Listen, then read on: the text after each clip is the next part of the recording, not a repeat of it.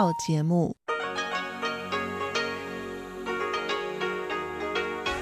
ที่นี่สถานีวิทยุเรดิโอไต้หวันอินเตอร์เนชั่นแนลกลับมาฟังขณะ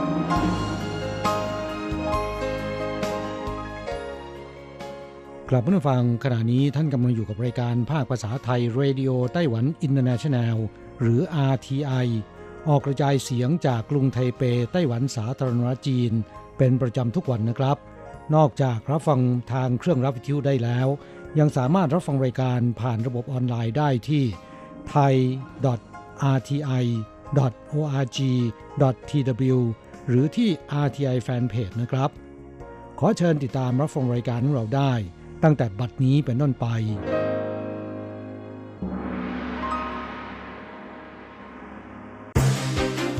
ลำดับแรกขอเชิญติดตามรับฟังข่าวประจำวันสวัสดีค่ะคุณผู้ฟัง RTI ที่เคารพทุกท่านขอต้อนรับเข้าสู่ช่วงของข่าวประจำวันจากสถานีวิทยุเรดิโอไต้หวันอินเตอร์เนชั่นแนลในวันพฤหัสบดีที่11มีนาคมพุทธศักราช2564ข่าวไต้หวันวันนี้มีดิฉันมณพรชัยวุฒิเป็นผู้รายงานค่ะมีรายละเอียดของข่าวที่น่าสนใจดังนี้ไต้หวันสหรัฐส่งเสริมการป้องกันภัยพิบัติหวังสร้างความร่วมมือเชิงลึกในระดับสากลวันที่11มีนาคมกระทรวงการต่างประเทศไต้หวันและสถาบันอเมริกันประจำไต้หวันหรือ AIT ได้ออกแถลงการร่วมเพื่อส่งเสริมกิจกรรมด้านการป้องกันภัยพิบัติและบรรเทาสาธารณภัยอันประกอบด้วยการให้ความรู้ความเข้าใจการจัดตั้งแผนการที่สามารถปรับเปลี่ยนยืดหยุ่นได้ตามสถานการณ์และการลงมือปฏิบัติจริงโดยระบุว่าแม้จะผ่านมา10ปีแล้วกับเหตุการณ์แผ่นดินไหวและคลื่นสึนามิในโทโฮกุประเทศญี่ปุ่นเมื่อวันที่11มีนาคมพุทธศักราช2554แต่พวกเรายังคงระลึกถึงความเสียหายและความสูญเสียที่เกิดขึ้นจากเหตุการณ์ดังกล่าวที่ส่งผลกระทบทั้งต่อประเทศญี่ปุ่นและประชาชนในภูมิภาคต่างๆทั่วโลกได้เป็นอย่างดีดังนั้นไต้หวันกับสหรัฐอเมริกาจึงมีความมุ่งมั่นเป็นอย่างยิ่งที่จะให้ความช่วยเหลือด้านมนุษยธรรมระหว่างประเทศและปรับปรุงขีดความสามารถในการป้องกันภัยพิบัติและบรรเทาสาธารณภัย跟这个区域国家可以分享我们有关于应处灾难相关的一个应变的能力还有我们的这个经验进一步的分享也同时深化台湾跟美国的一个全球合作伙伴关系แถลงการร่วมเน้นย้ำว่าไต้หวันและสหรัฐอเมริกามีค่านิยมร่วมกันในหลายด้านซึ่งนี่ถือเป็นรากฐานที่มั่นคงสำหรับการพัฒนาแบบทวิภาคีอย่างยั่งยืนค่านิยมในที่นี้ยังรวมถึงค่านิยมทางการเมืองที่ปกป้องหลักนิติธรรมปกป้องสิทธิมนุษยชนและปกป้องสิทธิเสรีภาพขั้นพื้นฐานค่านิยมทางเศรษฐกิจคือการปกป้องตลาดเสรีการปกป้องสิทธิทรัพย์สินทางปัญญาและการปฏิบัติตามหลักบรรทัดฐานของการค้าระหว่างประเทศและสุดท้ายค่านิยมระดับสากลคือการพยายามทำงานร่วมกันเพื่อแก้ไขปัญหาระดับโลกมีความมุ่งมั่นที่จะให้ความช่วยเหลือประเทศต่างๆและความช่วยเหลือด้านมนุษยธรรมเพื่อให้โลกเกิดการเปลี่ยนแปลงไปในทิศทางที่ดีขึ้น Google สำรวจพบช่วงโควิด -19 ระบาดผู้ปกครองไต้หวันกังวลถึงความปลอดภัยบนอินเทอร์เน็ตGoogle เผยผลสำรวจพฤติกรรมการรับรู้ของผู้ปกครองที่มีต่อความปลอดภัยบนอินเทอร์เน็ตของเด็กโดยค่าเฉลี่ยของประเทศในทวีปเอเชียอยู่ที่58%ซึ่งประเทศที่มีผู้ปกครองมีความกังวลมากที่สุด3อันดับแรกได้แก่ฟิลิปปินส์79%อินเดีย74%และมาเลเซีย72%ส่วนไต้หวันอยู่ที่41%โดยผู้ปกครองไต้หวันรับรู้ว่าในช่วงการแพร่ระบาดของโควิด -19 บุตรหลานต้องเผชิญความเสี่ยงต่อความปลอดภัยบนอินเทอร์เน็ตผู้ปกครอง38%มีสิ่งที่กังวลมากที่สุดคือการรั่วไหลของข้อมูลส่วนตัวของเด็กการคบหาเพื่อนบนอินเทอร์เน็ตกับข้อความแปลกๆและปัญหาเกี่ยวกับเนื้อหาที่ไม่เหมาะสมบนอินเทอร์เน็ตจากรายงานยังพบว่าผู้ปกครองไต้หวันส่วนใหญ่ยังมีความเชื่อมั่นว่าสามารถปกป้องบุตรหลานให้ปลอดภัยจากภัยคุกคามบนอินเทอร์เน็ตได้แต่ก็ยังมีช่องโหว่ที่ควรปรับปรุงคือผู้ปกครองไต้หวันที่ให้สัมภาษณ์35%ไม่เคยพูดคุยถึงปัญหาความปลอดภัยบนอินเทอร์เน็ตกับบุตรหลานและมีผู้ปกครองเพียง22%ที่ใช้วิธีการตั้งค่าความปลอดภัยบนอินเทอร์เน็ตสำหรับปกป้องบุตรหลาน Google แนะว่าผู้ปกครองสามารถพูดคุยกับบุตรหลานเกี่ยวกับสถานการณ์บนอินเทอร์เน็ตการพูดคุยตอบโต้กับคนแปลกหน้าบนอินเทอร์เน็ตเตือนให้เด็กๆเปลี่ยนรหัสผ่านบ่อยๆรับข้อมูลผ่านแพลตฟอร์มที่น่าเชื่อถือสอนให้เด็กระมัดระวังในการเล่นเกมออนไลน์และการใช้แพลตฟอร์มโซเชียลต่างๆและหลีกเลี่ยงการแบ่งปันข้อมูลส่วนบุคคลหรือความเป็นส่วนตัวมากเกินไปฤดูกาลชมซากุระที่อาหลีซานเริ่มแล้วดอกซากุระเบ่งบานเต็มภูเขาฝ่ายจัดการดูแลอุทยานแห่งชาติอาหลีซานเมืองเจอี้เผยว่าฤดูการชมดอกซากุระที่อาหลีซานเริ่มแล้วมีเส้นทางชมดอกซากุระในหลายจุดมีทั้งดอกซากุระพันธุ์สีชมพูอ่อนสีชมพูเข้มและสีขาวซึ่งดอกซากุระที่อาหลีซานจะเบ่งบานไปจนถึงวันที่10 เมษายนนี้ รถไฟหัวรถจักรไอน้ำที่วิ่งผ่านอุทยานแห่งชาติอาริซันอย่างช้าๆช่วยเพิ่มบรรยากาศการชมดอกซากุระในฤดูกาลนี้ให้มีชีวิตชีวามากขึ้นดังนั้นประชาชนที่เดินทางมายังอุทยานแห่งชาติอาริซันในช่วงนี้นอกจากจะได้ชมความงดงามของดอกซากุระหลากหลายสายพันธุ์แล้วก็ยังสามารถร่วมกิจกรรมงานแสดงศิลปะเกี่ยวกับดอกซากุระชมการแสดงเต้นรำพื้นเมืองและกิจกรรมสนุกสนานอีกมากมายที่จัดขึ้นตลอดช่วงเทศกาลชมดอกซากุระเพื่อต้อนรับนักท่องเที่ยวที่เดินทางมาเยือนไต้หวันใกล้ฉีดวัคซีนโควิด -19 แล้วเปิดตัวแอปพลิเคชันติดตามอาการผู้ได้รับวัคซีนเมื่อวันที่3มีนาคมวัคซีนโควิด -19 ของ AstraZeneca ล็อตแรกได้เดินทางมาถึงไต้หวันล่าสุดเมื่อวานนี้วัคซีนล็อตดังกล่าวได้ผ่านขั้นตอนการตรวจสอบทั้ง6รายการเป็นที่เรียบร้อยแล้วตอนนี้รอเพียงผลการตรวจความปราศจากเชื้อ Sterility Test ออกมาว่าผ่านเกณฑ์หรือไม่ก็จะสามารถดำเนินการฉีดวัคซีนโควิด -19 ให้กับบุคลากรทางการแพทย์ที่ปฏิบัติงานเกี่ยวกับการดูแลรักษาผู้ป่วยโรคโควิด -19 ซึ่งเป็นกลุ่มเสี่ยงสูงสุดในสถานพยาบาลทั่วไต้หวันจำนวน211แห่งได้สำหรับกรณีผลข้างเคียงที่ไม่พึงประสงค์หลังรับวัคซีนที่หลายฝ่ายให้ความสนใจนั้นศูนย์บัญชาการโรคระบาดไต้หวันกล่าวว่าเพื่อหลีกเลี่ยงกรณีเกิดผลข้างเคียงรุนแรงหลังการรับวัคซีนโควิด -19 ผู้ที่มีประวัติแพ้วัคซีนยังไม่ควรเข้ารับวัคซีนดังกล่าวสถานพยาบาลต้องมีจุดพักผ่อนให้ผู้ที่ฉีดวัคซีนแล้วได้พักสังเกตอาการเป็นเวลาอย่างน้อย30นาทีก่อนจึงค่อยออกจากบริเวณดังกล่าวได้พร้อมกับติดตั้งอุปกรณ์ปฐมพยาบาลฉุกเฉินไว้ในบริเวณดังกล่าวด้วยและหากในอนาคตโรงพยาบาลใดพบกรณีผลข้างเคียงที่ไม่พึงประสงค์หลังรับวัคซีนโควิด -19 ก็สามารถแจ้งเข้าไปยังระบบของสำนักงานอาหารและยาไต้หวันหรือระบบของกรมควบคุมโรคไต้หวันได้นอกจากการรับแจ้งเตือนแล้วทางกรมควบคุมโรคยังวางแผนว่าหลังวัคซีนได้รับ Emergency Use Authorization แล้วก็จะดำเนินการติดตามสถานะแอนติบอดีและผลข้างเคียงของผู้ที่ได้รับวัคซีนเช่นเดียวกับแนวทางปฏิบัติในสหรัฐอเมริกาโดยได้จัดทำเป็นแอปพลิเคชันชื่อว่าไต้หวัน WeWatch ซึ่งเป็นลักษณะเดียวกันกับแอปพลิเคชันติดตามผู้ที่ต้องกักกันโรคในที่พักอาศัยโดยจะมี2ช่องทางแจ้งเตือนและช่องทางติดตามสภาพร่างกายของผู้ที่ได้รับวัคซีนโควิด -19 ใน 30,000 รายแรกเพื่อยกระดับเทคโนโลยีการป้องกันในอนาคตต่อไปเก้าสงส่งออกผลไม้สดและพายสับปะรดผสมลำไยไปยังสิงคโปร์จากกรณีที่จีนแผ่นดินใหญ่ระงับการนำเข้าสับปะรดไต้หวันกลับเป็นการกระตุ้นให้สับปะรดไต้หวันได้รับความสนใจมากขึ้นโดยล่าสุดกองการเกษตรนครเกาสงได้รับยอดสั่งซื้อขนมพายสับปะรดผสมลำไยซึ่งเป็นของฝากขึ้นชื่อของเขตเน่ยเหมือนอีกจำนวน 2,400 กล่องแสดงให้เห็นว่าต่างชาติยังมีความเชื่อมั่นในคุณภาพผลิตภัณฑ์สับปะรดแปรรูปจากไต้หวันกองการเกษตรกล่าวว่าเขตเน่ยเหมือนขึ้นชื่อเรื่องสับปะรดและลำไยอบแห้งจึงได้นำเอาวัตถุดิบทั้ง2ชนิดมาผสมกันทำเป็นไส้ของขนมพายสับปะรดและตั้งชื่อว่าขนมพายสับปะรดผสมลำไย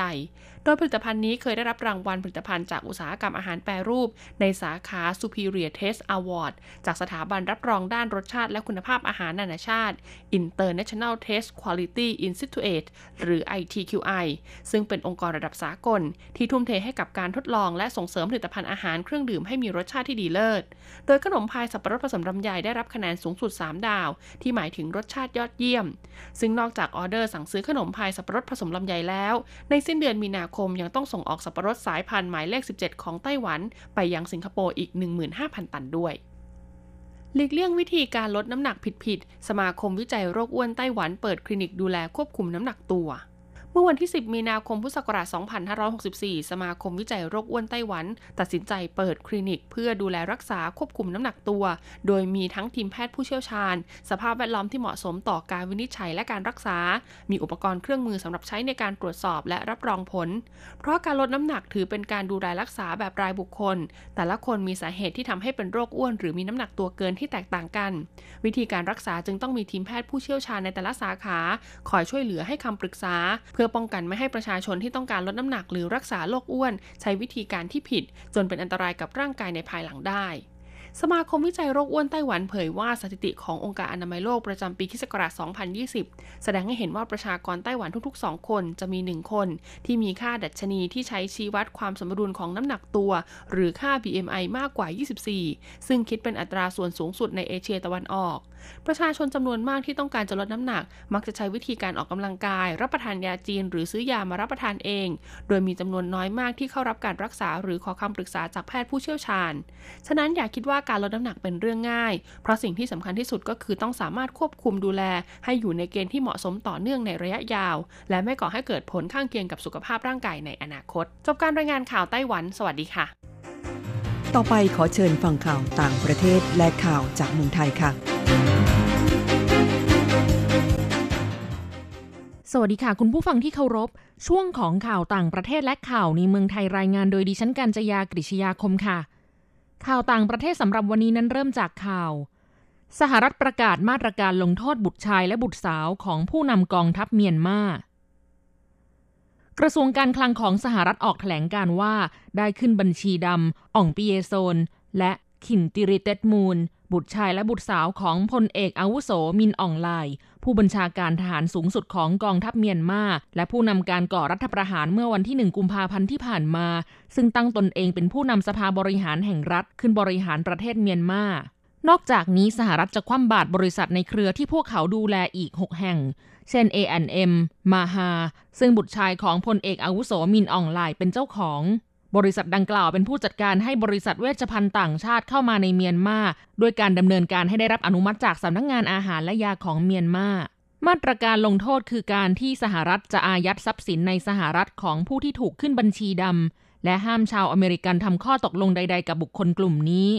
นายแอนโทนีบลิงเคนรัฐมนตรีกระทรวงการต่างประเทศของสหรัฐเตือนว่าสหรัฐจะเพิ่มมาตรการลงโทษตามมาอีกและประนามการใช้ความรุนแรงในการควบคุมตัวประชาชนผู้ประท้วงกว่า 1,700 คนซึ่งไม่มีอาวุธทำให้มีผู้เสียชีวิตไปแล้วอย่างน้อย23คนสหรัฐอเมริกาจะไม่ลังเลในการใช้มาตรการลงโทษเพิ่มเติมกับผู้ที่ยุยงให้เกิดความรุนแรงและทำลายเจตนารมณ์ของประชาชนข่าวต่อไปชาวฮ่องกงฉีดวัคซีนซิโนแวคน้อยลงหลังมีรายงานผลข้างเคียงหลังจากมีรายงานเรื่องอาการข้างเคียงจากการฉีดวัคซีนซิโนแวคของจีนแผ่นดินใหญ่เมื่อวันที่10มีนาคมที่ผ่านมามีชาวฮ่องกงที่เข้ารับการฉีดวัคซีนของซิโนแวคตามนัดหมายณศูนย์บริการฉีดวัคซีนเหลือเพียง72%ซึ่งลดลงจากสัปดาห์ก่อนที่มีผู้เข้ารับการฉีดกว่า90%โดยมีชาวฮ่องกงกว่า1ใน3หรือ36%ที่ลงทะเบียนฉีดวัคซีนเมื่อวันอังคารแต่กลับไม่มาตามนัดขณะที่วัคซีนไฟเซอร์ของสหรัฐอเมริกาในวันแรกของการฉีดวัคซีนกลับมีชาวฮ่องกงสูงถึง91%เข้ารับการฉีดคาดว่าสาเหตุที่ชาวฮ่องกงไม่ยอมมาฉีดวัคซีนของซิโนแวคตามนัดหมายเป็นเพราะชาวฮ่องกงรู้สึกลังเลมากขึ้นที่จะฉีดวัคซีนของซิโนแวคหลังมีรายงานผู้เสียชีวิต3คนและมีอาการป่วยหนัก3คนจากการฉีดวัคซีนให้ประชาชนฮ่องกงไปกว่า 130,000 คนแม้ทางการยังไม่พบความเชื่อมโยงของเหตุดังกล่าวกับวัคซีนซิโนแวคทั้งนี้ฮ่องกงเริ่มฉีดวัคซีนให้ประชาชนตั้งแต่วันที่26กุมภาพันธ์ที่ผ่านมาโดยฉีดให้แก่กลุ่มผู้สูงอายุ60 ปีขึ้นไปเจ้าหน้าที่สาธารณสุขและเจ้าหน้าที่อื่นๆที่จำเป็นต้องปฏิบัติงาน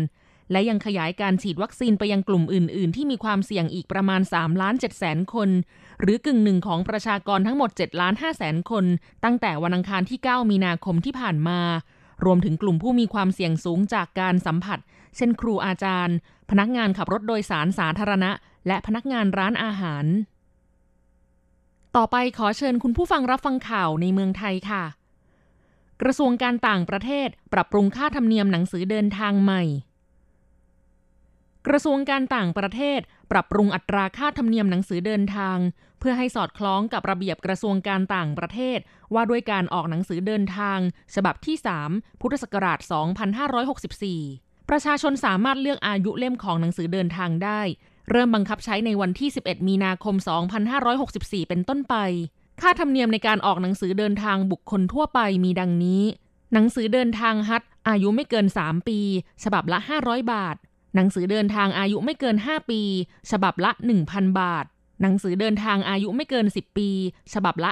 1,500 บาทค่าธรรมเนียมในการออกหนังสือเดินทางราชการฉบับละ 1,000 บาทค่าธรรมเนียมในการออกหนังสือเดินทางเล่มด่วนซึ่งสามารถรับได้ในวันยื่นคำร้องอัตราเพิ่มขึ้นจากค่าธรรมเนียมปกติฉบับละ 2,000 บาทเช่นหนังสือเดินทางอายุไม่เกิน5ปีเล่มปกติ 1,000 บาทเล่มด่วน 3,000 บาทหนังสือเดินทางอายุไม่เกิน10ปีเล่มปกติ 1,500 บาทเล่มด่วนฉบับละ 3,500 บาทเป็นต้นต่อไปเป็นอัตราแลกเปลี่ยนประจำวันพฤหัสบดีที่11มีนาคมพุทธศักราช2564อ้างอิงจากธนาคารกรุงเทพสาขาไทเป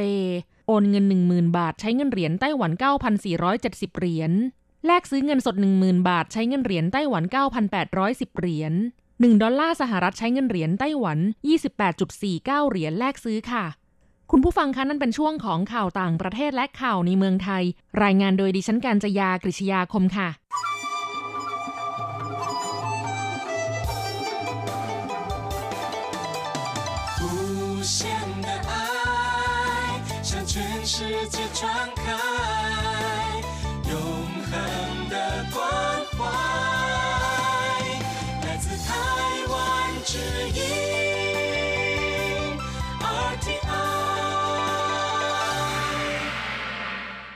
ครับคุณครับขณะนี้คุณกำลังติดตามรับฟังรายการภาคภาษาไทยจากสถานีวิทยุ RTI ซึ่งส่งกระจายเสียงจากกรุงไทเป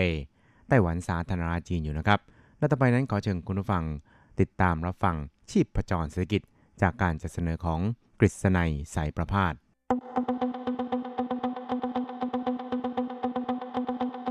เศรษฐกิจก้าวไกลประชาสุขสันต์จับชีพจรเศรษฐกิจสู่บันไดแห่งความผาสุก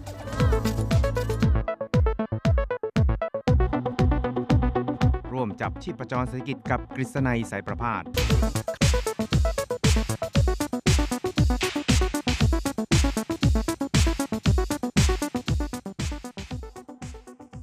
สวัสดีครับคุณผู้ฟังที่รักและเคารพทุกท่านครับผมกฤษณัยสารพาสก็กลับมาพบกับคุณผู้ฟังอีกครั้งหนึ่งครับในช่วงเวลาของชีพจรเศรษฐกิจนะครับซึ่งก็พบกันเป็นประจำทุกสัปดาห์ครับในค่ำวันพฤหัสแล้วก็เช้าวันศุกร์3ครั้งด้วยกันครับก็จะนำเอาเรื่องราวความเคลื่อนไหวที่น่าสนใจทางด้านเศรษฐกิจในไต้หวันในช่วงที่ผ่านมามาเล่าสู่กันฟังนะครับครับหลังจากที่สถานการณ์โควิด-19 ทั่วโลกนะครับก็เริ่มที่จะทุเลาลงไปบ้างนะครับซึ่งก็อาจจะมีการพบเห็นหรือว่ามีการพบผู้ติดเชื้อเนี่ยนะครับอยู่ปลายบ้างก็ตามแต่ว่าหลังจากที่มีวัคซีนออกมาแล้วเนี่ยก็เป็นที่คาดกันนะครับว่าสถานการณ์ของโควิด-19 นั้นก็จะเริ่มชะลอตัวลงนะครับแล้วก็อาจจะสามารถก้าวไปสู่การเปิดประเทศการเปิดพรมแดนระหว่างกันได้ในช่วงประมาณไตรมาส 4 ของปีนี้นะครับซึ่งก็ถือได้ว่าเป็นความหวังอย่างหนึ่งของชาวโลกของเรานะครับโดยเฉพาะอย่างยิ่งคนที่ชอบเดินทางไปไหนมาไหนนะครับชอบออกไปต่างประเทศไปเที่ยวชมนกชมไม้นะครับหรือว่าไปดูความเจริญก้าวหน้าของประเทศอื่นๆบ้างเนี่ยนะครับก็เรียกได้ว่าเป็นข่าวดีพอสมควรครับแล้วก็ถือเป็นข่าวดีสำหรับแวดวงธุรกิจทางด้านการท่องเที่ยวของทั่วโลกก็ว่าได้นะครับซึ่งตอนนี้นี่นะครับหลายประเทศนั้นก็กำลังเตรียมที่จะออกพาสปอร์ตวัคซีนนะครับก็คือเป็นหนังสือรับรองการฉีดวัคซีนนะครับซึ่งถ้ามีการฉีดวัคซีนแล้วเนี่ยก็อาจจะนะครับต้องบอกว่าอาจจะนะครับไม่ต้องมีการกักตัวเวลาเดินทางไปไหนมาไหนนะครับหรือว่าไม่จำเป็นต้องมีมาตรการที่เข้มงวดนะครับอาจจะเข้มงวดเฉพาะแค่มีการสวมหน้ากากอนามัยนะครับหรือว่ามีการฆ่าเชื้อของตัวเองนะครับแล้วก็ระมัดระวังในการที่จะไปในที่สาธารณะต่างๆนะครับก็ถือได้ว่าเป็นข่าวดีสำหรับแวดวงการอุตสาหกรรมทางด้านการท่องเที่ยวโดยเฉพาะอย่างยิ่งสายการบินนะครับแล้วก็บริษัททัวร์ต่างๆเนี่ยตอนนี้ก็คิดว่าคงจะกำลังวางแผนการนะครับว่าจะส่งเสริมการท่องเที่ยวหลังจากโควิด -19 เนี่ยนะครับถูกกำราบลงไปแล้วอย่างไรกันบ้างนะครับครับสำหรับช่วงแรกของ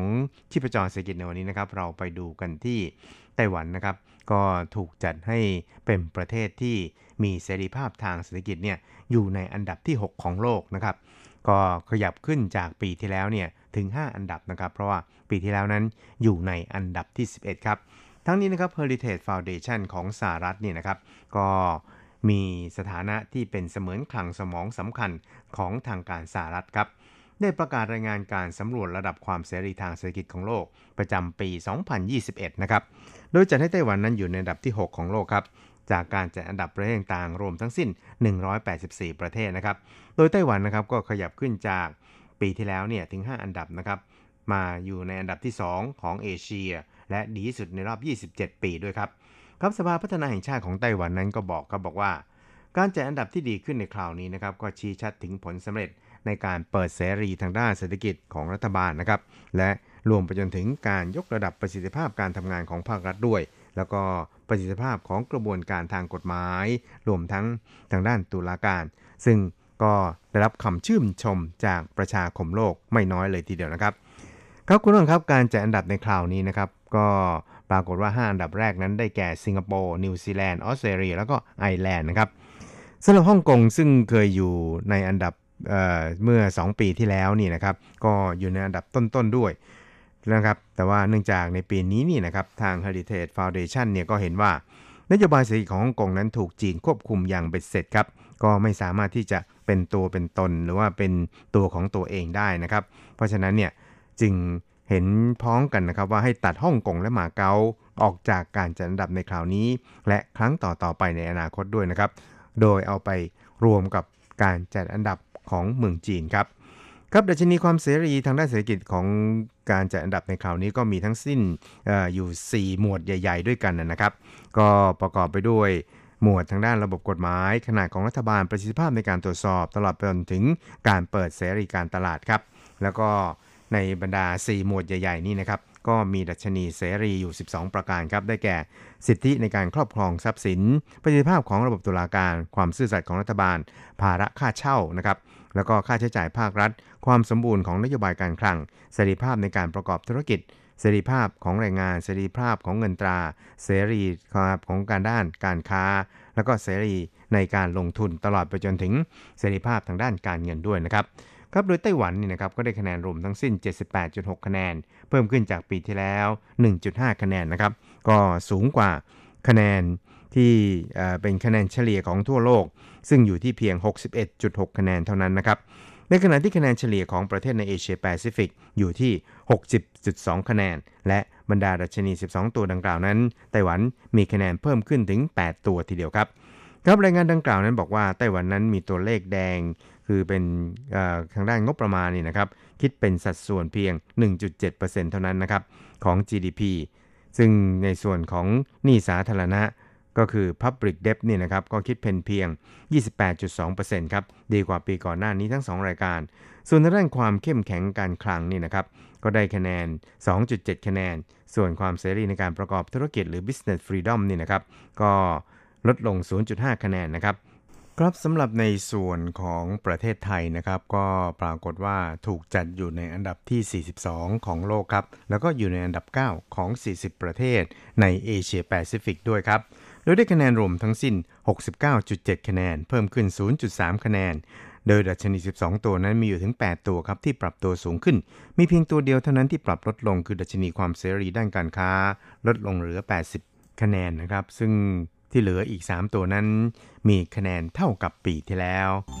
ครับอีกเรื่องนึงครับเราไปดูเกี่ยวกับบรรยากาศเศรษฐกิจของไต้หวันในช่วงเดือนมกราคมนะครับปรากฏว่าอยู่ในสภาพเหลืองแดงอย่างต่อเนื่องแล้วก็ทุบสถิติในรอบ10ปีที่ผ่านมาด้วยครับ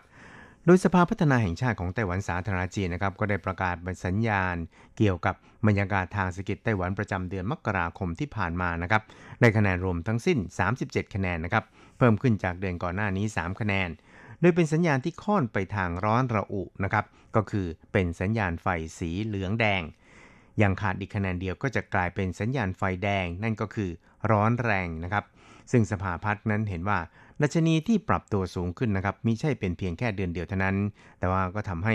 ในไตรมาสแรกของปีนี้นั้นมีโอกาสที่สัญญาณไฟของไต้หวันนั้นจะกลายเป็นสีแดงนะครับครับคะแนนของบรรยากาศทางเศรษฐกิจในเดือนมกราคมนั้นมีคะแนนรวม37คะแนนนะครับเพิ่มขึ้น3คะแนนทุบสถิติที่เคยมีมาตั้งแต่ปี2010นะครับเกือบ10ปีทีเดียวมีสัญญาณไฟร้อนระอุคือไฟเหลืองแดงดัชนีทั้งหมด9ตัวนะครับก็อย่างเช่นดัชนีเกี่ยวกับศุลกากรส่งออกดัชนีนำเข้าเครื่องจักรกลดัชนีการขายส่งขายปลีกแล้วก็มูลค่าผลประกอบการของร้านอาหารและเครื่องดื่มนะครับก็เพิ่มขึ้นอย่างละ1คะแนนนะครับส่วนที่เหลืออีก6ตัวนะครับก็ยังคงอยู่ในระดับเดิมครับกับสภาพัฒน์ของไต้หวันนั้นก็วิเคราะห์ครับว่าดัชนีชี้นำบรรยากาศของทางเศรษฐกิจนี่นะครับปรับตัวเพิ่มขึ้นอย่างต่อเนื่องในช่วง9เดือนนะครับโดยปรับตัวเพิ่มขึ้นแล้วสูงถึง 10.29% นะครับขณะเดียวกันก็ยังมีดัชนีเพิ่มขึ้นต่อเนื่องถึง8เดือนสูงถึง 7.94% ครับตอนนี้เห็นถึงเศรษฐกิจที่เพิ่มอุณหภูมิสูงขึ้นอย่างต่อเนื่องเหมือนกันนะครับ ครับแล้วก็เนื่องจากคะแนนในคราวนี้ขาดอีกเพียง1คะแนนก็จะขยับขึ้นไปเป็นสัญญาณไฟสีแดงซึ่งก็หมายถึงเศรษฐกิจจะอยู่ในสภาพที่ร้อนแรงนะครับคุณอู๋หมิงหุยอธิบดีกรมพัฒนาเศรษฐกิจของสภาพัฒน์นั้นก็บอกว่าการปรับตัวสูงขึ้นของดัชนีหลายตัวนะครับมิใช่ปรับเพิ่มเพียงแค่เดือนเดียวเท่านั้นซึ่งเมื่อดูจากตัวเลขคาดการ GDP ของสำนักบัญชีกลางที่ประเมินไว้ว่าในไตรมาสแรกนั้นจะมีการเติบโตสูงถึง 6% นะครับจึงคาดว่าในไตรมาสแรกของปีนี้นั้นน่าจะขึ้นไปสู่ระดับสีแดงได้นะครับซึ่งเธอนั้นก็บอกว่าตอนนี้ก็ขาดคะแนนไปเพียงแค่คะแนนเดียวเท่านั้นเพราะฉะนั้นเนี่ยจึงมีโอกาสสูงมากคิดว่าน่าจะมีโอกาสจริงๆนะครับครับส่วนประเด็นที่มีการวิตกกังวลว่าเศรษฐกิจจะร้อนแรงเกินไปหรือไม่นะครับคุณอู๋ก็บอกว่าตอนนี้อุตสาหกรรมดั้งเดิมก็เริ่มเพิ่มอุณหภูมิสูงขึ้นมีเพียงการส่งออกของอุตสาหกรรมปิโตรเคมีหรือถ่านหินและอุตสาหกรรมท่องเที่ยวที่ได้รับผลกระทบจากการควบคุมชายแดนที่อยู่ในสภาพไม่ค่อยดีเท่านั้นนะครับแต่อุตสาหกรรมประเภทอื่นๆก็อยู่ในสภาพที่ไม่เลวนักทำให้เศรษฐกิจนั้นก็ยังสามารถที่จะเติบโตแล้วก็เข้มแข็งต่อไปได้นะครับจึงยังไม่น่าวิตกว่าเศรษฐกิจไต้หวันจะมีความร้อนแรงมากจนเกินไปครับ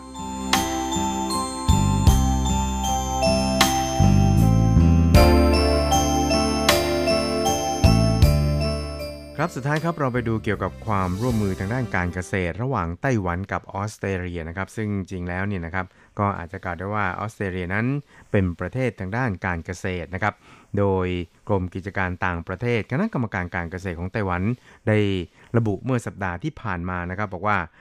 นายเฉินจุนจีนะครับรองประธานคณะกรรมการการเกษตรของไต้หวันได้ประชุมเทเลคอนเฟอเรนซ์กับนายเดวิดรัฐมนตรีช่วยว่าการกระทรวงชลประทานและก็สิ่งแวดล้อมของออสเตรเลียรวมทั้งมีการลงนามในความตกลงความร่วมมือด้านการเกษตรระหว่างไต้หวันกับออสเตรเลียด้วยครับ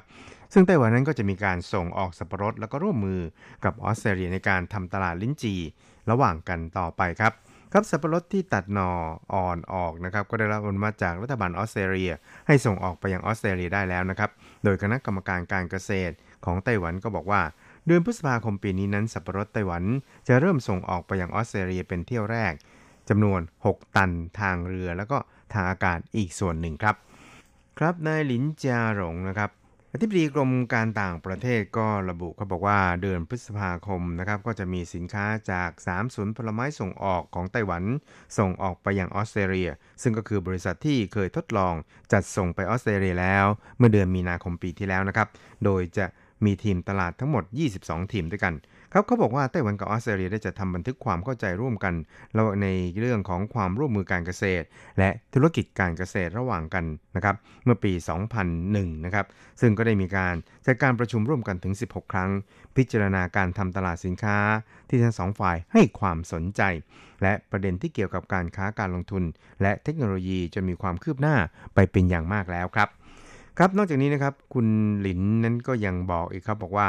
หลังจากที่มีการลงนามความตกลงความร่วมมือระหว่างกันแล้วเนี่ยนะครับก็จะทำให้ความร่วมมือระหว่างทั้งสองฝ่ายนั้นกระชับแน่นแฟ้นยิ่งขึ้นนอกจากส่งออกสับปะรดไปยังออสเตรเลียเดือนพฤษภาคมแล้วนะครับออสเตรเลียก็ยังบอกกับไต้หวันว่าต้นลิ้นจี่ที่ปลูกที่นั่นนั้นเจริญเติบโตดีมากทำให้ความร่วมมือของสองประเทศที่อยู่กันคนละขั้วโลกนี่นะครับคืบหน้าไปอีกก้าวใหญ่เลยทีเดียวเพราะฉะนั้นเนี่ยก็คิดว่าน่าจะสามารถแก้ไขปัญหาเกี่ยวกับการส่งออกสับปะรดที่ถูกทางการจีนนั้นสั่งแบนไปเมื่อต้นเดือนมีนาคมที่ผ่านมานะครับแล้วก็ตอนนี้เนี่ยตลาดในไต้หวันนั้นก็มีการนำเข้าผลไม้จากออสเตรเลียเนี่ยมากขึ้นเป็นลำดับเลยทีเดียวครับ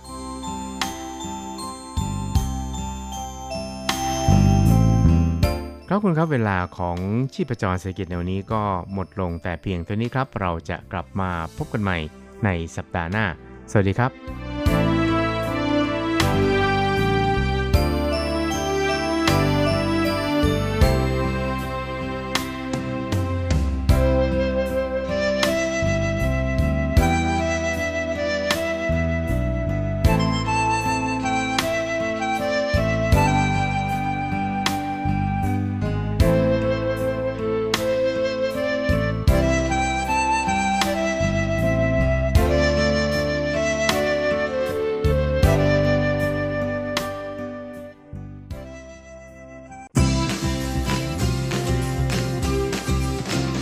ข่าวเด็ดกีฬามัน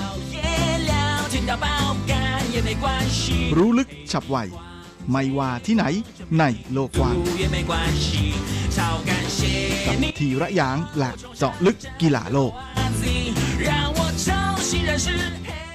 สวัสดีครับคุณฟังทุกท่านผมธีระยางพร้อมด้วยเจาะลึกกีฬาโลกประจำสัปดาห์นี้ก็กลับมาพบกับคุณฟังอีกแล้วเช่นเคยเป็นประจำพร้อมข่าวกีฬาเด็ดๆมันๆจากทั่วโลกและสำหรับสัปดาห์นี้เราก็มาติดตามข่าวคราวในแวดวงกีฬาปิงปองนะหรือเทเบิลเทนนิสกันบ้างโดยเมื่อช่วงปลายสัปดาห์ที่ผ่านมานะมีการแข่งขันทัวร์นาเมนต์ที่เป็นลีกของ World Table Tennis หรือ WTT นะที่แข่งกันที่ทัวร์นาเมนต์ซึ่งจัดขึ้นที่กาตาร์โดยมีนักกีฬาจากไต้หวันไปเข้าร่วมลงแข่งด้วยนะก็คือทั้งชายเดี่ยวมือหนึ่งของไต้หวันอย่างหลินหวินหลูนะและ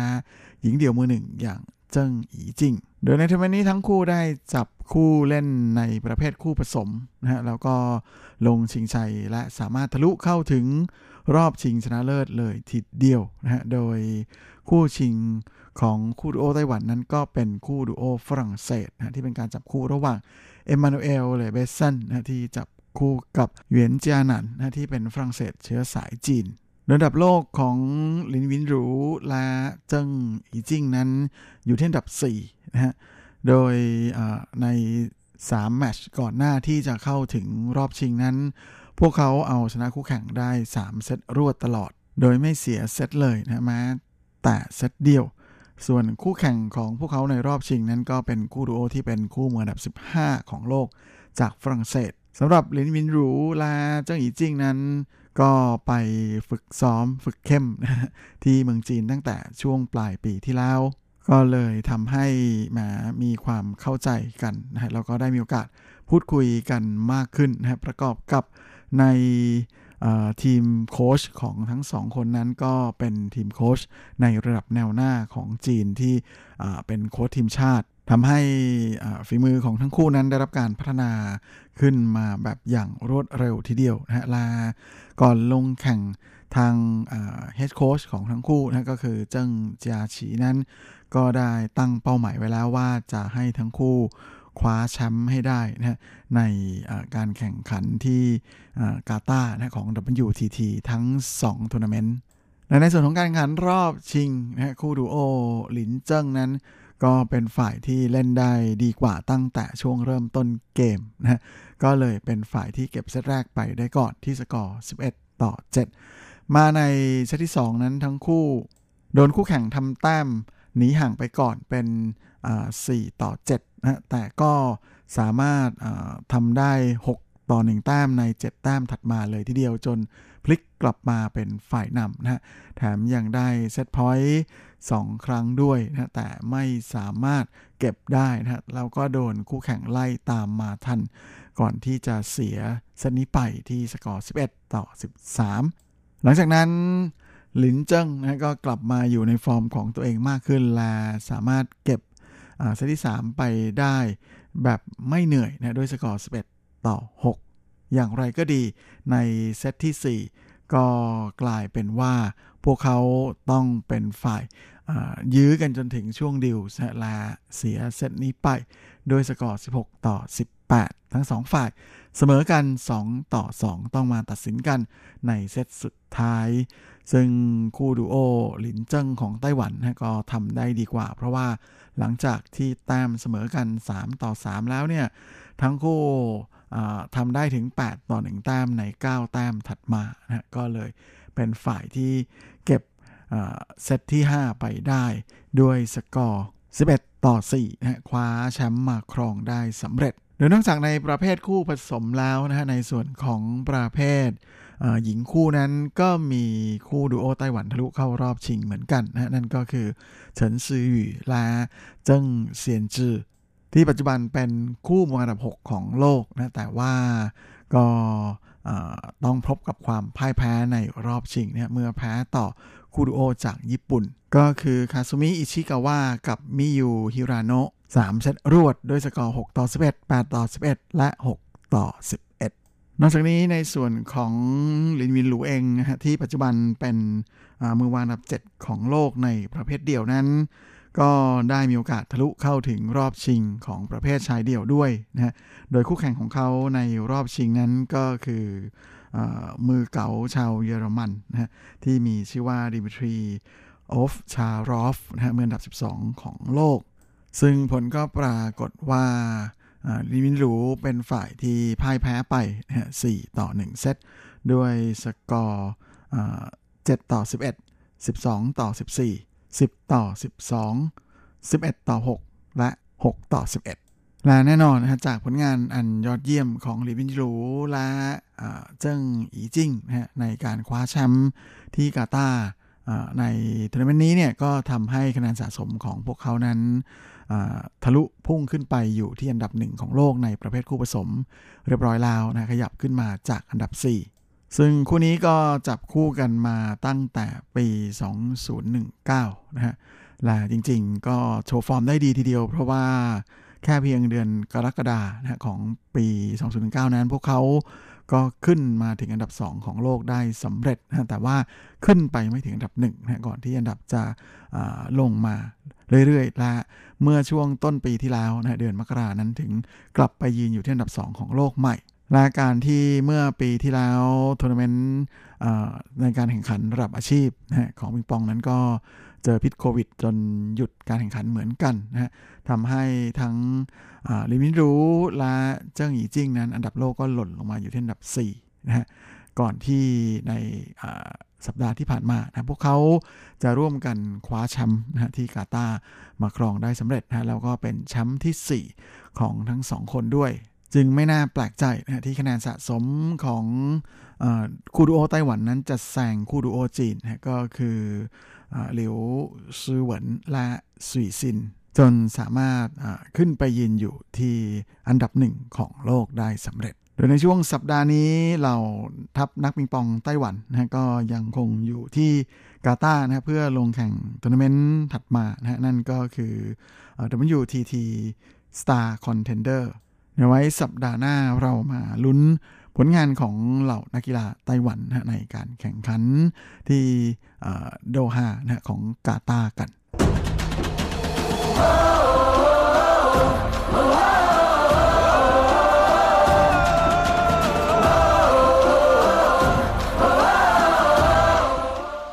ทีนี้เราก็มาดูข่าวดีในแวดวงกีฬาเทนนิสของไต้หวันกันนะฮะกับข่าวคราวของสาวน้อยจอมพลังอย่างเหลียงเอินซัวนะฮะเจ้าของฉายาเสี่ยวกังเผ่าหรือปืนใหญ่น้อยซึ่งปัจจุบันเป็นมืออันดับ237ของโลกโดยเหลียงเอินซัวนั้นก็เทิร์นโปรนะฮะหลังจากที่สามารถคว้าแชมป์ระดับจูเนียร์ของถ้วยแกรนด์สแลมใหญ่อย่างออสเตรเลียนโอเพ่นมาครองได้สำเร็จและล่าสุดสาวเจ้านั้นก็ไปร่วมลงแข่งทัวร์นาเมนต์ของ WTA ทัวร์นะฮะในระดับ 1,000 ซีรีส์กับทัวร์นาเมนต์ที่ดูไบนะฮะซึ่งแน่นอนด้วยความที่อันดับโลกของเธอนั้นค่อนข้างจะอยู่ข้างล่างนะก็เลยต้องไปลงแข่งตั้งแต่รอบคัดเลือกและในรอบคัดเลือกรอบสุดท้ายนะสาวเจ้าสามารถที่จะเบียดเอาชนะมิซากิโดอิคู่แข่งจากญี่ปุ่นที่เป็นมืออันดับ83ของโลกได้สำเร็จทำให้น้องเหลียงนั้นเธอได้มีโอกาสเข้าไปเล่นในรอบเมนดรอของการแข่งขัน WTA ทัวร์ระดับ 1,000 ซีรีส์เป็นครั้งแรกได้สำเร็จโดยเหลียงเอินซัวที่ปีนี้เพิ่งจะอายุ20นะก็สามารถสู้กับมิซากิโดอิวัย29จากญี่ปุ่นได้อย่างสูสีทีเดียวนะแค่เพียงเกมแรกของเซตแรกเธอก็เบรกเกมเสิร์ฟคู่แข่งได้ก่อนเลยแม้ว่าเกมที่2จะโดนเบรกคืนแต่ว่าเกมที่3ก็เบรกต่อไปอีกนะแล้วก็ได้โอกาสนำที่3-1หลังจากรักษาเกมเสิร์ฟของตัวเองได้และแน่นอนพอถึงเกมที่9นั้นก็เบรกคู่แข่งได้อีกนะสุดท้ายก็เลยเป็นฝ่ายที่เอาชนะเซตแรกไปได้ก่อนด้วยสกอร์6-3มาในเซตที่2เหลียงเอินซัวรู้สึกว่าจะดรอปลงนะเพราะว่าโดนคู่แข่งเบรกเกมเสิร์ฟตั้งแต่เกมแรกแต่เธอก็เบรกคืนได้ทันทีในเกมถัดมาหลังจากนั้นในเกมที่4และเกมที่6ก็เบรกคู่แข่งได้อีกครั้งจนทำให้เธอนั้นคว้ามาได้6เกมรวดนะ ลาก็ปิดแมตช์ได้สำเร็จนะฮะเมื่อเอาชนะคู่แข่งไปในเซตที่2ด้วยสกอร์6-1นะฮะคว้าชัยชนะพร้อมกับคว้าตั๋วใบแรกสู่ WTA ทัวร์ในระดับ 1,000 ซีรีส์ได้สำเร็จยังไงสัปดาห์หน้านี้เรามาติดตามความเคลื่อนไหวของน้องเหลียงกันนะฮะรู้สึกว่าถ้าจำไม่ผิดนั้นยังมีเซี่ยสวยนะฮะสาวรุ่นเดอะนักเทนนิสไต้หวันที่ตอนนี้ฟอร์มดีสุดๆเลยในการแข่งขัน Australian Open ที่เพิ่งจะจบไปในช่วงต้นปีแล้วก็ยังมีในส่วนของสองสาวตระกูลจันทร์จันเฮาฉิงและจันหยงร้านที่จะมาลงแข่งในประเภทคู่ด้วยนะฮะก็เป็นอะไรที่น่าดีใจทีเดียวนะที่วงการเทนนิสไต้หวันนั้นจะได้เลือดใหม่เข้ามาบ้างนะในประเภทเดี่ยว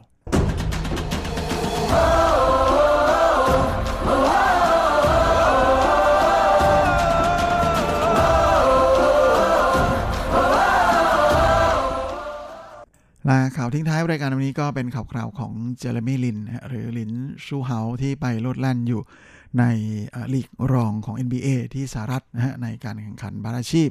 ก็คือ J League นะโดยเจ้าตัวนั้นลงเล่นในสีเสื้อของ Santa Cruz Warrior ที่เป็นทีมลูกนะของ Golden State Warrior ด้วยความหวังที่ว่าถ้าโชว์ฟอร์มดีนั้นก็มีโอกาสที่ Golden State จะดึงกลับไปเล่นใน NBA นะล่าสุดนั้นก็จบการแข่งขันในรอบ Playoff ของ J League ไปแล้วนะเพราะว่า J League นั้นเล่นแบบแพ้คัดออกเลยในส่วนของ Playoff นะฮะซึ่งลินซูเฮาสามารถพา Santa Cruz Warrior เข้ามาเล่นในรอบ Playoff ได้นะฮะแล้วก็ผ่านรอบแรกมาได้แบบสบายๆนะแต่ว่าในการแข่งขันรอบรองชนะเลิศนั้นพวกเขาต้องพบกับความพ่ายแพ้นะฮะต่อทีม Oakland Magic จริงๆลินซูเฮาสามารถทำผลงานได้ดีทีเดียวเลยนะเพราะว่าเขาทำแต้มได้สูงที่สุดในทีมนะทำได้20คะแนนแต่ว่าแมจิกนั้นอาศัยการยิงลูก3คะแนนในช่วงควอเตอร์สุดท้ายนะฮะก็เลยทำให้ลินซูเฮาและ Warrior นั้นไล่ไม่ทันนะแพ้ไป96-108นะก็เป็นอันว่าอดเข้าชิงนะพร้อมกับเป็นการจบเส้นทางของลินซูเฮาที่ J League ของJ League ของปีนี้แค่เพียงรอบรองชนะเลิศโดยสถิติส่วนตัวของหนุ่มหลินในนัดนี้นะฮะก็คือทำได้20คะแนนมี1รีบาวด์4แอสซิสต์แล้วก็1สตีลสำหรับสรุปผลงานของลินซูเฮาใน J League นะฮะฤดูกาลแข่งขันนี้ก็ลงสนามทั้งหมด9เกมนะฮะอยู่ได้โอกาสลงเล่นเฉลี่ยต่อเกมนั้นนานถึง 31.2 นาทีนะฮะแล้วก็ทำคะแนนได้เฉลี่ย 19.2 คะแนนต่อเกมนะฮะแล้วก็ 3.2 รีบาวด์รวมกันถึง 6.4 แอสซิสต์ซึ่งก็ถือเป็นสถิติที่ดีทีเดียวนะฮะแล้วก็ที่น่าสนใจเลยก็คือในการลงแข่งทั้ง9เกมของหลินซูเฮานั้นอัตราการชูตลูก3คะแนนลงนะก็ถือว่าสูงทีเดียวนะฮะอยู่ที่ 42.6% ส่วนนี้ก็คงต้องลุ้นกันต่อนะว่าจะมีอะไรคืบหน้าหรือเปล่านะตอนนี้ก็ยังไม่แน่ใจเหมือนกันว่าหลินซูเฮาจะตัดสินใจอะไรยังไงต่อไปนะแต่ก็เชื่อว่านะแม้แฟนบาสในไต้หวันจำนวนไม่น้อยเลยนะฮะรวมไปถึงที่เมืองจีนด้วยที่ยังคงตามเชียร์เดอะลินซานิตี้อยู่ซึ่งจะว่าไปแล้วก็เป็นอะไรที่น่าเสียดายทีเดียวนะที่เขาพลาดโอกาสในการกลับไป NBA ในช่วงต้นฤดูกาลเพียงเพราะว่าทำเอกสารไม่ทันนะทั้งที่เจ้าตัวนั้นแม่อุตส่าห์ไปตกลงกับทาง Golden State Warrior ได้เรียบร้อยแล้วแท้ๆนะน่าเสียดายจริงๆ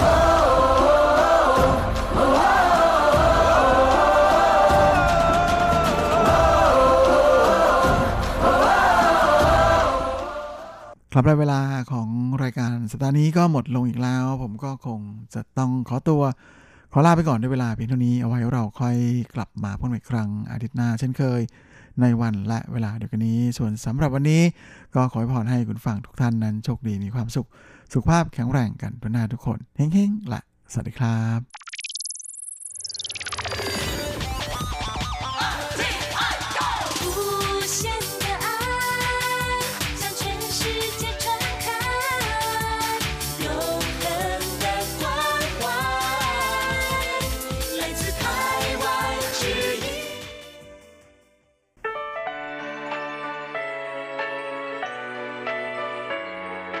แห่งความอร่อยกับรายการเลาะรั้วครัวไต้หวันมาแล้วครับเราจะพาคุณเข้าครัวเปิดตำราหาสูตรเด็ดเคล็ดลับความอร่อยแวะชิมแชะแชร์อาหารหลากรสหลายสไตล์ในไต้หวัน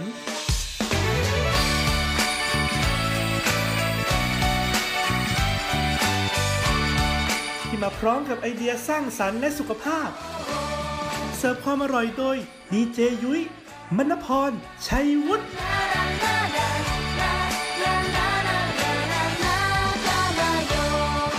สวัสดีค่ะคุณผู้ฟัง RTI ที่เคารพทุกท่านขอต้อนรับเข้าสู่รายการเลาะรั้วครัวไต้หวันค่ะรายการที่จะนำเสนอเรื่องราวของความอร่อยที่เกิดขึ้นในไต้หวันนะคะดำเนินรายการโดยดิฉันดีเจยุ้ยมณพรชัยวุฒิค่ะ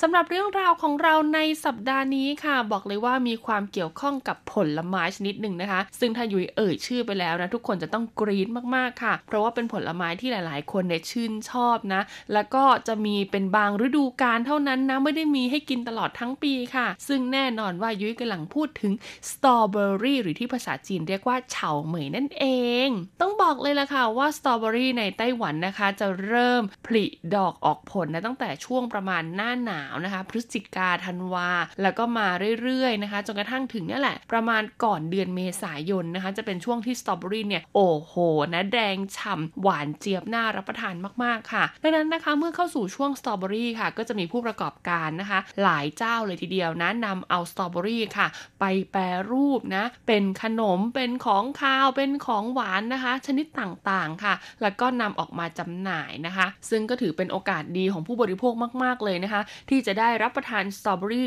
ในหลากหลายรูปแบบนะคะนอกเหนือจากการรับประทานสดๆแล้วและหนึ่งในขนมที่ได้รับความนิยมมากๆในการนำเอาสตรอเบอรี่มาเป็นส่วนประกอบก็คืออะไรก็คือขนมเค้กสตรอเบอรี่ค่ะผู้ฟังหลายๆคนอาจจะบอกว่าก็เห็นเค้กสตรอเบอรี่ตลอดทั้งปีนะคะดีเจยุ้ยต้องบอกเลยล่ะค่ะว่าเขาอาจจะมีจำหน่ายตลอดทั้งปีก็จริงแต่ถ้าคุณเลือกรับประทานนะเค้กสตรอเบอรี่ในช่วงนี้ค่ะรสชาติเนี่ยจะดีที่สุดเลยแล้วก็อร่อยที่สุดและที่สำคัญสตรอเบอรี่เนี่ยก็จะลูกใหญ่เต่งตึงด้วยนะคะวันนี้ยุ้ยก็เลยมีเรื่องราวของ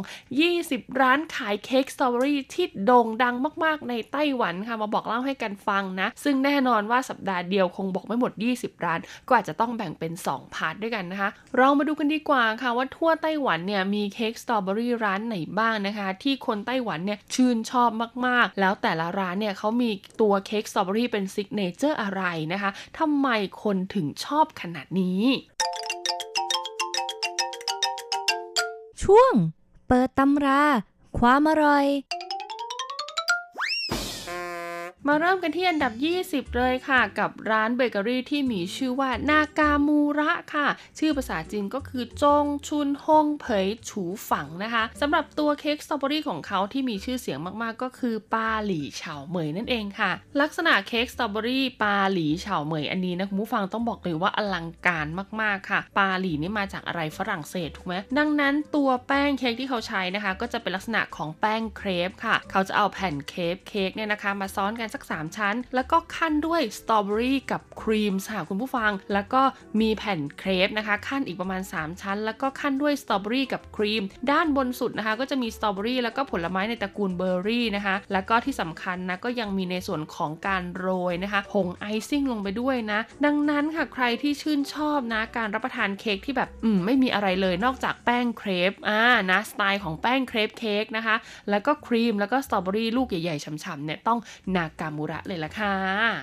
ต่อมาอันดับที่19ค่ะเป็นเค้กจากร้าน MJ Handmade Patisserie นะคุณผู้ฟังนะหรือชื่อภาษาจีนก็คือเวยเถียนชื่อนั่นเองค่ะต้องบอกเลยว่าเค้กสตรอเบอรี่ของเขาที่รับความนิยมมากๆจากร้านนี้นะคะมีชื่อว่าเฉาเหมยโยเก๋อฮวาเหวียนค่ะมีคำว่าโยเก๋อนะคะแน่นอนว่าตัวเค้กของเขาจะต้องมีรสชาติเปรี้ยวค่ะเพราะว่าเขาเป็นชีสเค้กนะคุณผู้ฟังแต่ชีสเค้กของเขาต้องบอกเลยว่าไม่ธรรมดาค่ะเพราะว่าชั้นฐานของเขานะคะจะเป็นในส่วนของแป้งเค้กปกติทั่วไปค่ะคุณผู้ฟังแล้วก็ขั้นด้วยสตรอเบอรี่สดนะคะ1ชั้นก่อนเลยนะคุณผู้ฟังนะแล้วก็ตามด้วยครีมค่ะซึ่งเป็นครีมโยเกิร์ตสตรอเบอรี่ผสมกันนะคะจากนั้นค่ะก็วางด้วยแป้งเค้กอีกทีนึงนะคะแล้วก็ทาด้วยครีมชีสสตรอเบอรี่นะคะโยเกิร์ตอีกแล้วก็สุดท้ายชั้นบนสุดก็จะเป็นสตรอเบอรี่สดอีก จำนวนมากเลยทีเดียวนะคือเห็นรูปแล้วยุ้ยเชื่อว่าหลายๆคนจะต้องร้องกรี๊ดแน่นอนนะคะโดยเฉพาะใครก็ตามค่ะที่ชอบรับประทานเค้กที่มีรสชาติอมเปรี้ยวนิดนึงในสไตล์ของชีสเค้กแบบนี้นะคะ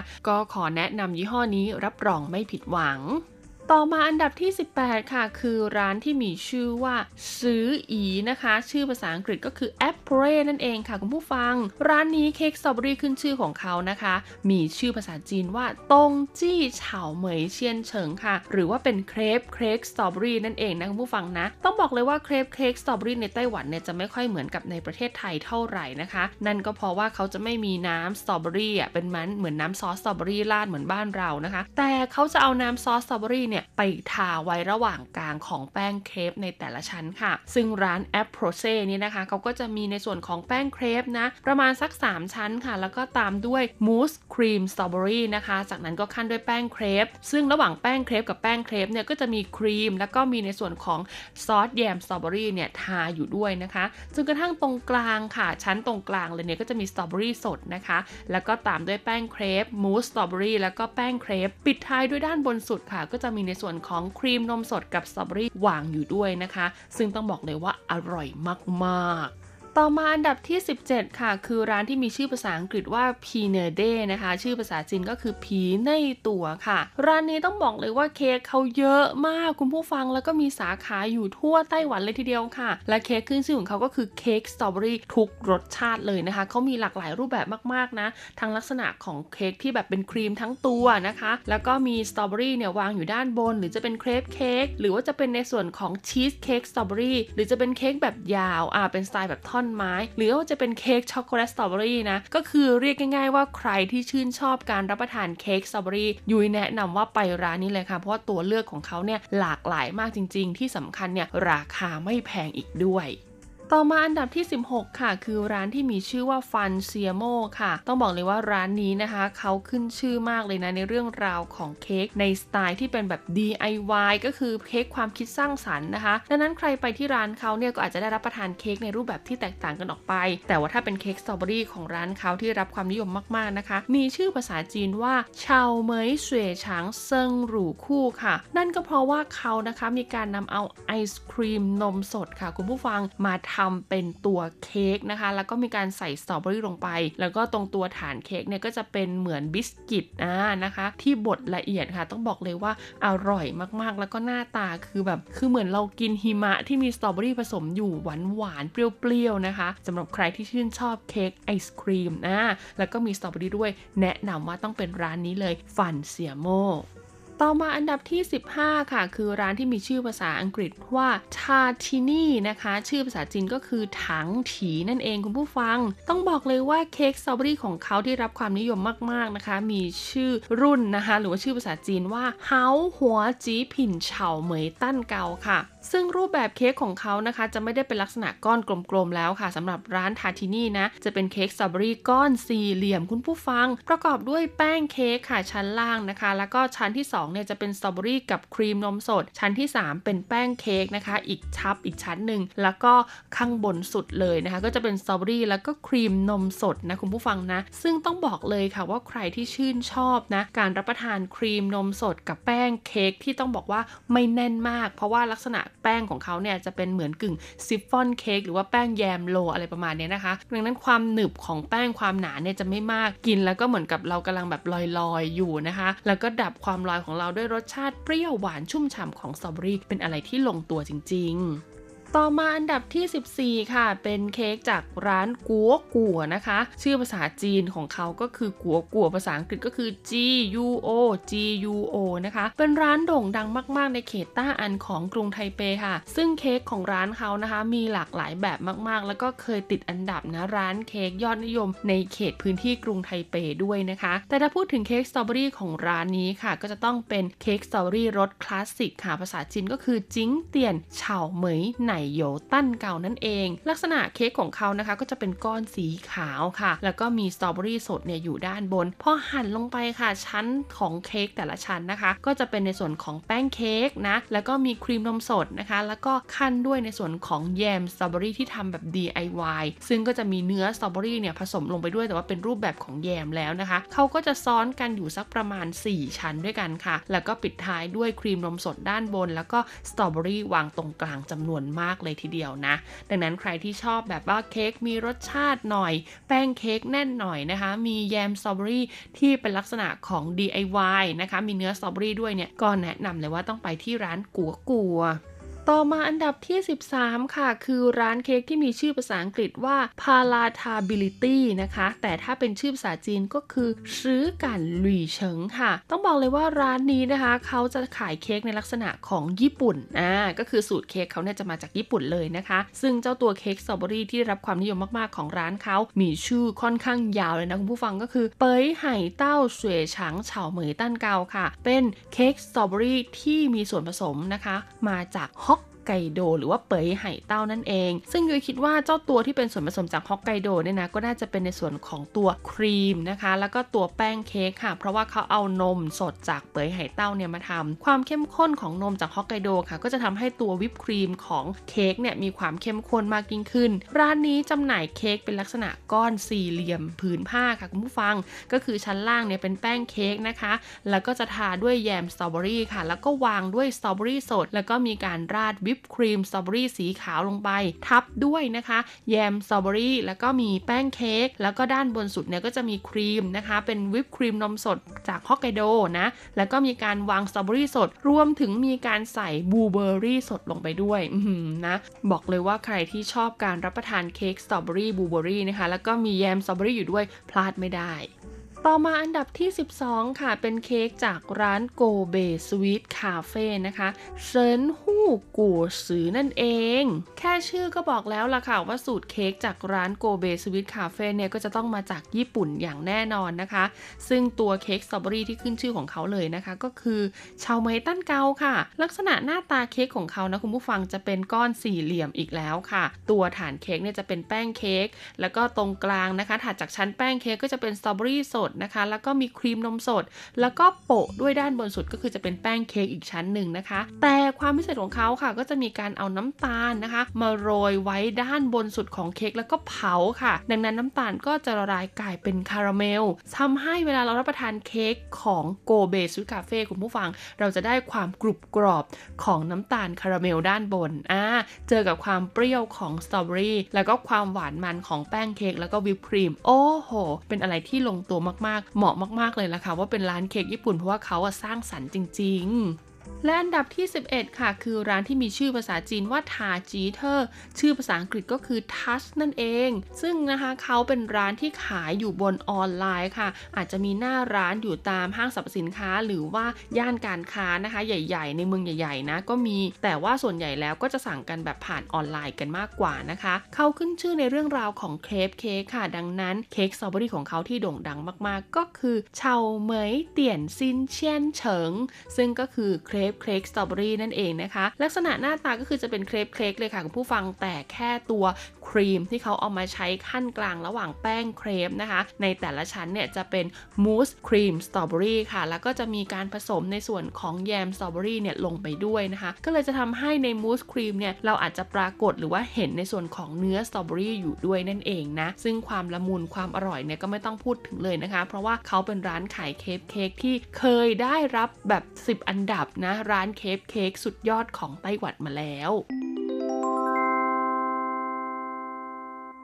ต้องบอกเลยว่านี่แค่อันดับ11ถึง20เท่านั้นนะคุณผู้ฟังยังอลังการงานสร้างขนาดนี้และคิดดูว่าอันดับ1ถึง10นะคะจะอลังการงานสร้างและอร่อยขนาดไหนเรามาติดตามฟังกันต่อในสัปดาห์หน้านะคะสำหรับวันนี้ลาไปก่อนสวัสดีค่ะเราไม่เข้ากันเลยเธอไม่มีเวลามีเรื่องราวมากมายที่คุยกับฉันไม่เข้าใจ